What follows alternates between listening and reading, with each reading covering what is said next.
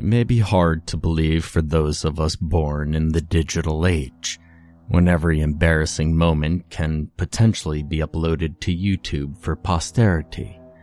But an estimated 70% of all films from the silent era are thought to be lost.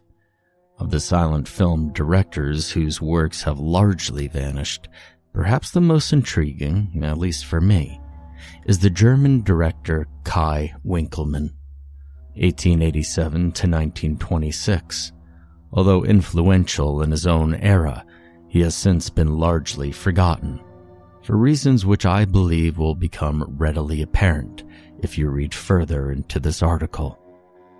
Winkelmann was born on September 18, 1887, in Offenbach on Main, the son of a butcher.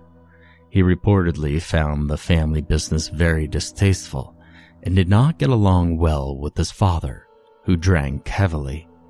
After serving on the Russian front in World War I, a period of Winkelmann's life which left him permanently traumatized, Winkelmann married a certain Greta Schultz, a nurse whom he had met at a veterans hospital. He moved in with her to her home city of Vienna, Austria, where he began making films for the pioneer producer Joe May. Winkelmann created many moderately successful films while working for May, several of which survive in whole or in part, but by far his most successful work was the Lord Lister serial.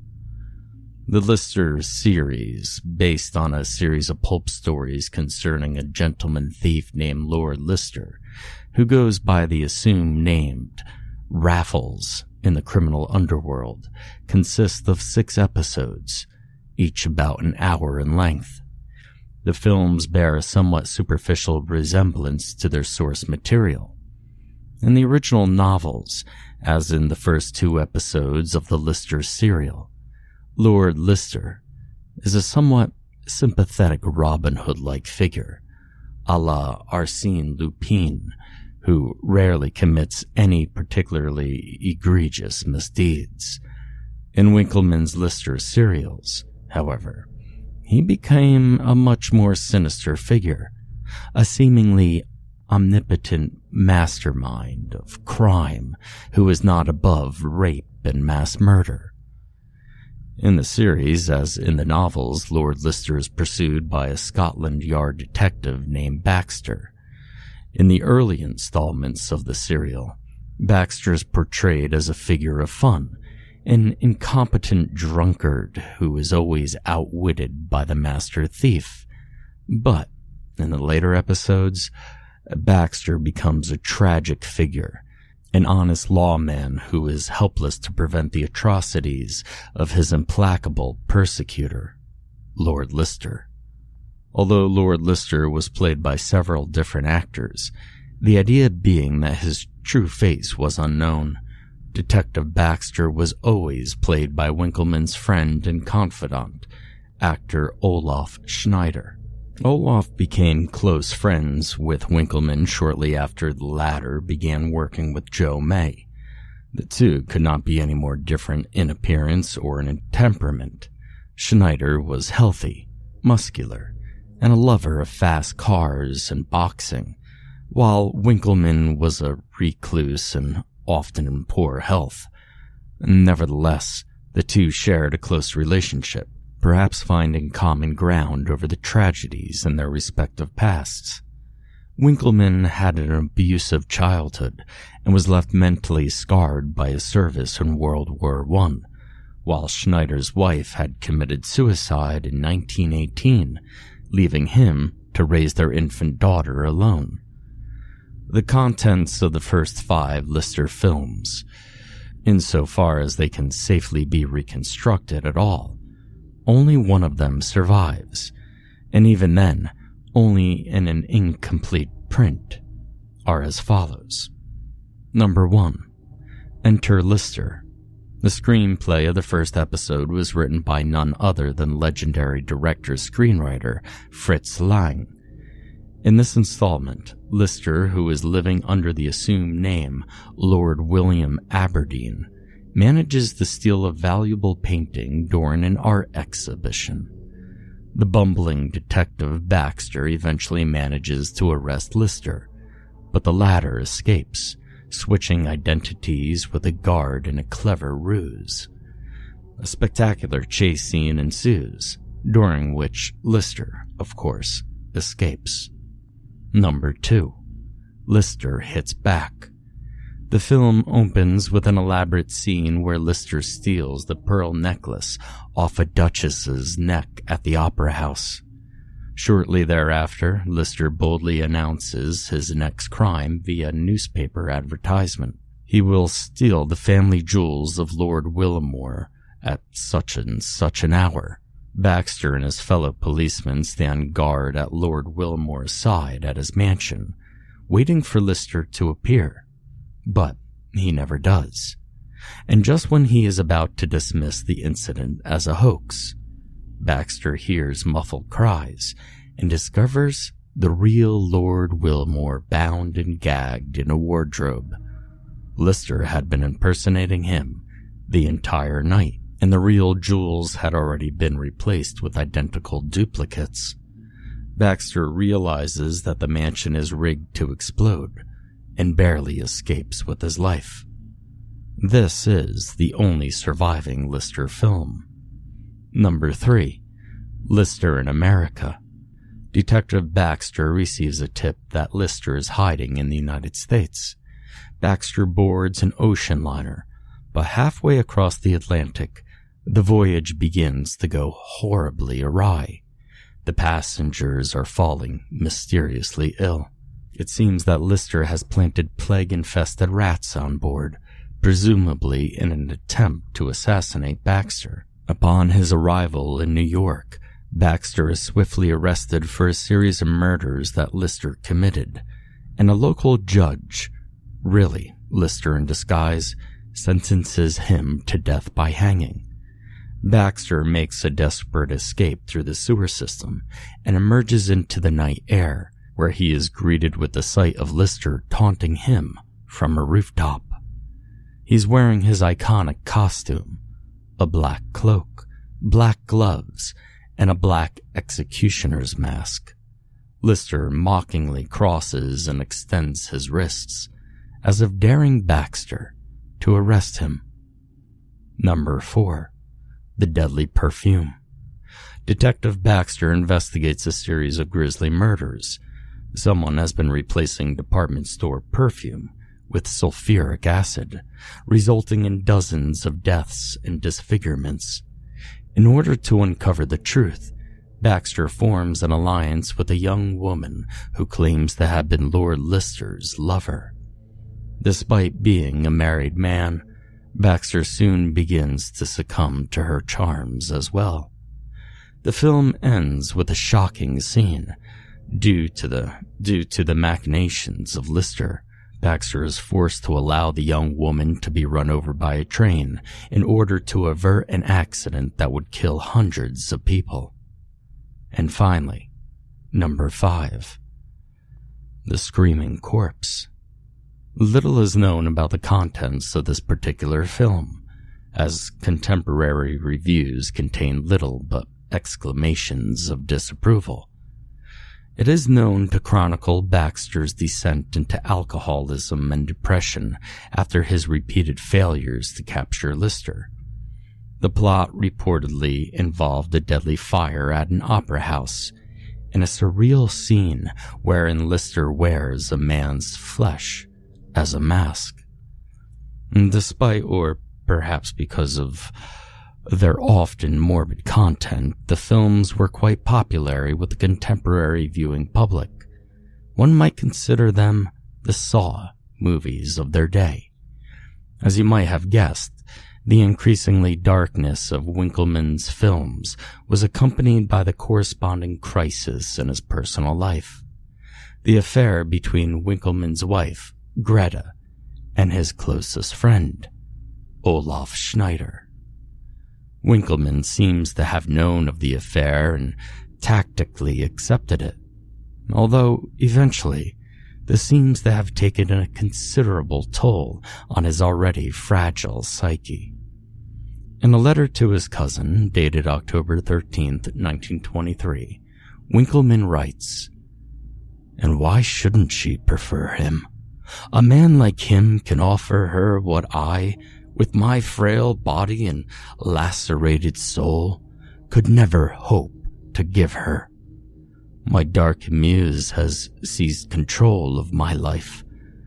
I'm powerless to do anything but obey its commands. This state of affairs continued for some time before an unthinkable tragedy put an end to both the Lord Lister serial and Winkelmann's partnership with Schneider, at least for the time being. In December of 1923, Winkelmann was away on business in Frankfurt, having left his 18 month old son alone with his wife.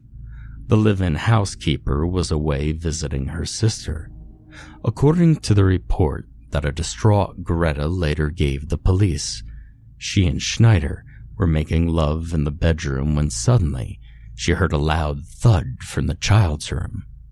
Her son had evidently climbed out of his crib, breaking his neck.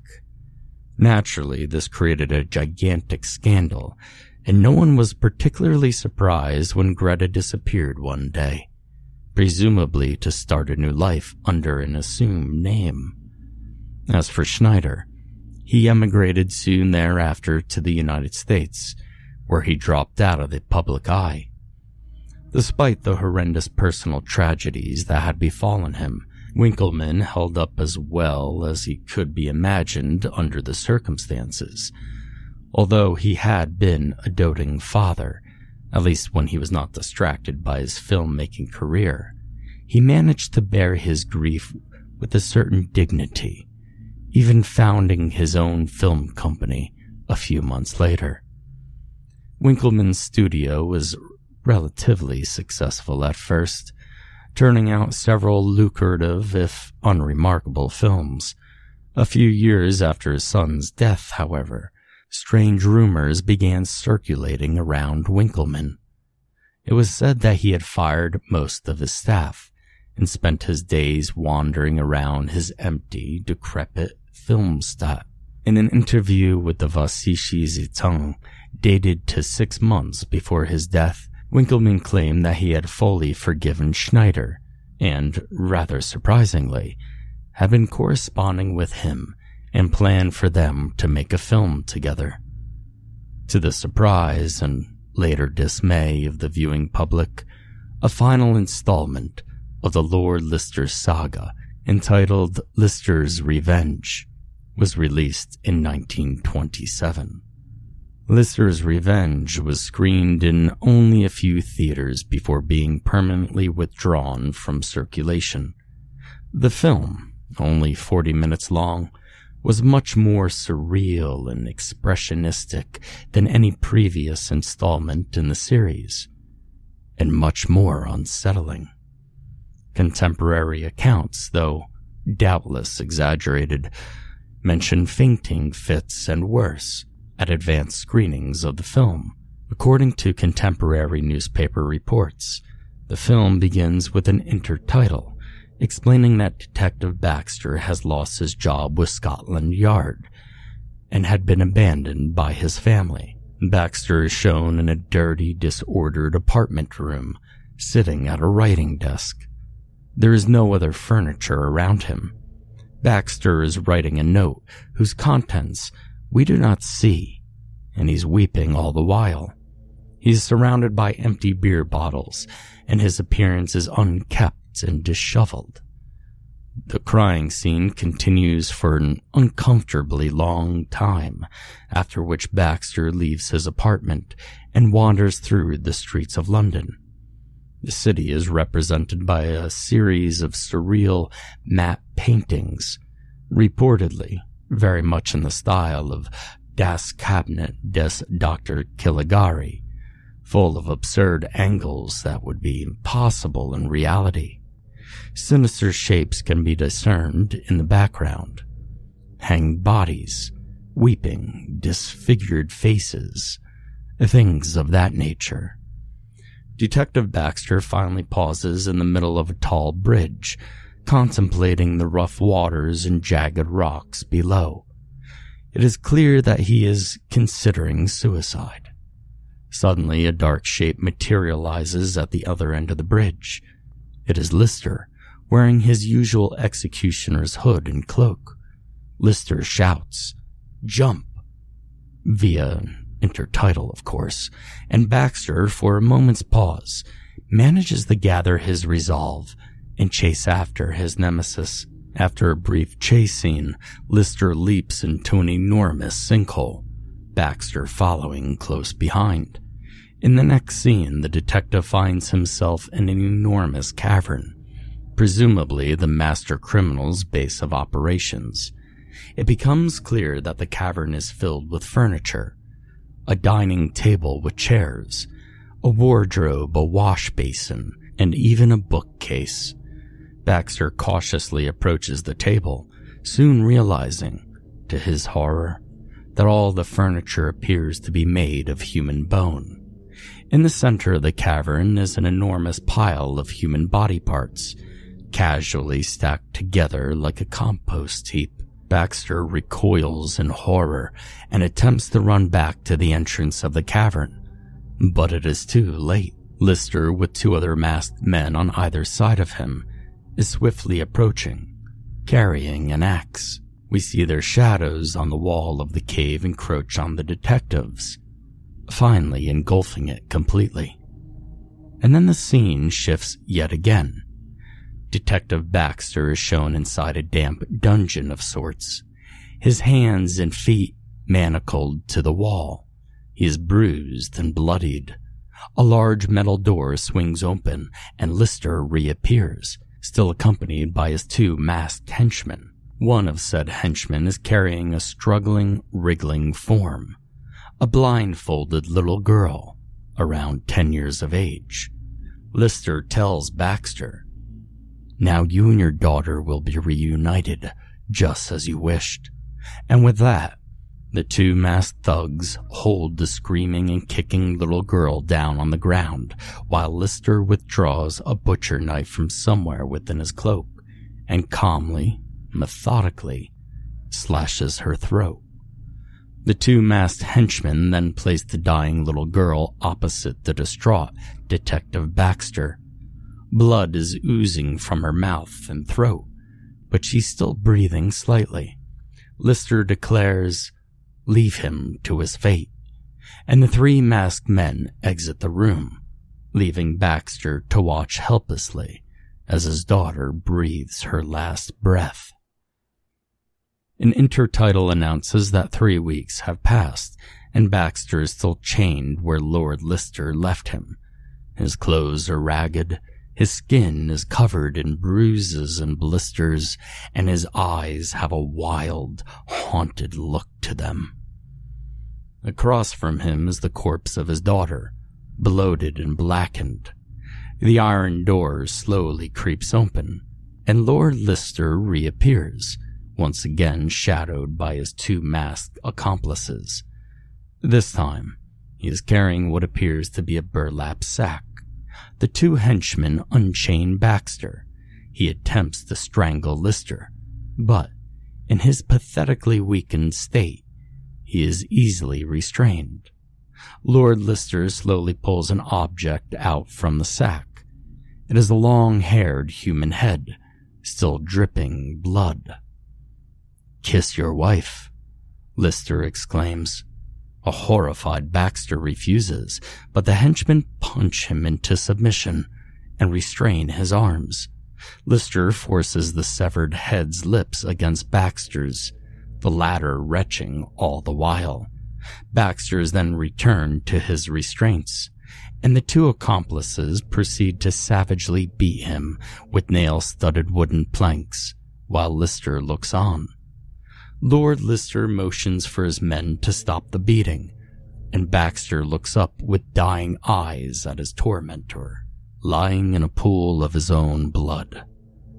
Do you realize now why you've never managed to catch me? Why you could never have won? Lister says, and Lord Lister begins to peel off his hood and turns around to face the camera directly. We see his true face for the first time, or rather, the space where one should be. For Lister does not possess one at all. His face is a blank wall of flesh with nothing at all to mark it as human except a gaping black mouth. I am loss, he said, drifting closer and closer towards the camera, as if threatening to break through it. Lord Lister's jaw opens wider and wider, far wider than should be humanly possible. It reaches almost down to his waist, as if threatening to engulf the audience and all the world. And with that image, the film abruptly ends. As above, Lister's Revenge was a resounding failure with audiences at advanced screenings and was quickly pulled from most theaters. Evidently, the film was too much, even for a movie-going public that had made Winkelmann a wealthy man for his earlier forays into violence. Audiences had found the film's gore effects to be disturbingly convincing. So convincing, in fact, that many suspected they were not effects at all, and a warrant was soon issued for Winkelmann's arrest. After the police had searched in vain for Winkelmann at his home, a fire was reported at his downtown film studio, and several hours later, Winkelmann's body, having been pulled from the smoldering ruins of his film stock, was identified using his fingerprints. Though his garments were badly burned, he appeared to have been dressed in black. The bodies of Olaf Schneider, his 10 year old daughter, and his former lover, Greta Winkelmann, were never recovered. Now, like most of Winkelmann's films, Lister's Revenge has vanished almost without a trace. Some copies were lost in fires, an unfortunately very common occurrence, as early film stock was highly flammable, while others were deliberately destroyed. There is an interesting, though certainly apocryphal anecdote in Christian Ickheim's modern horror fairy tales from the silent film era about a rediscovered copies of Lister's Revenge, which bears repeating here, if only for its dramatic interest. In 1974, so the story goes, Peter Fleischer, an Austrian film collector, acquired a copy of Lister's Revenge at an auction. After reviewing the film on his private projector, he began to experience headaches, nausea, and finally, hallucinations. He reported seeing a figure in a black cloak out of the corner of his eye, but the figure would vanish as soon as he turned his head. And at first, this figure would appear to be far away, but it seemed to come closer and closer over time. Eventually, Fleischer began to suffer from insomnia. The figure would stand over his bed at night, but disappear as soon as the light switch was turned on. Every appearance of this figure would cause a feeling of intense despair and dread in Fleischer. After several weeks of agony, Fleischer finally burnt the film reel in his fireplace. The hallucinations ended, but the inexplicable smell of charred flesh lingered over the chimney. That same book also offers a rather strange urban legend concerning an alleged curse that hung over the life of Kai Winkelmann. While serving on the Russian front during World War I, so the story goes, a dying prisoner of Romani descent who had been captured after a particularly bloody skirmish cast the evil eye on the young lieutenant. The weight of the deaths you have caused will follow you like a cloud, the man is reported to have said. Perhaps this was the dark muse Winkelmann spoke of in his letters. It bears mentioning here that Winkelmann's sketchbook from his stay at the Veterans Hospital contains numerous line drawings of faceless, cloaked figures. Regardless of what you think of the supernatural, just ask yourself this. Who is more real? Hamlet or Shakespeare? Dickens or Oliver Twist? Charles Foster Kane or Orson Welles? Some fictional characters have more life in them than you or I.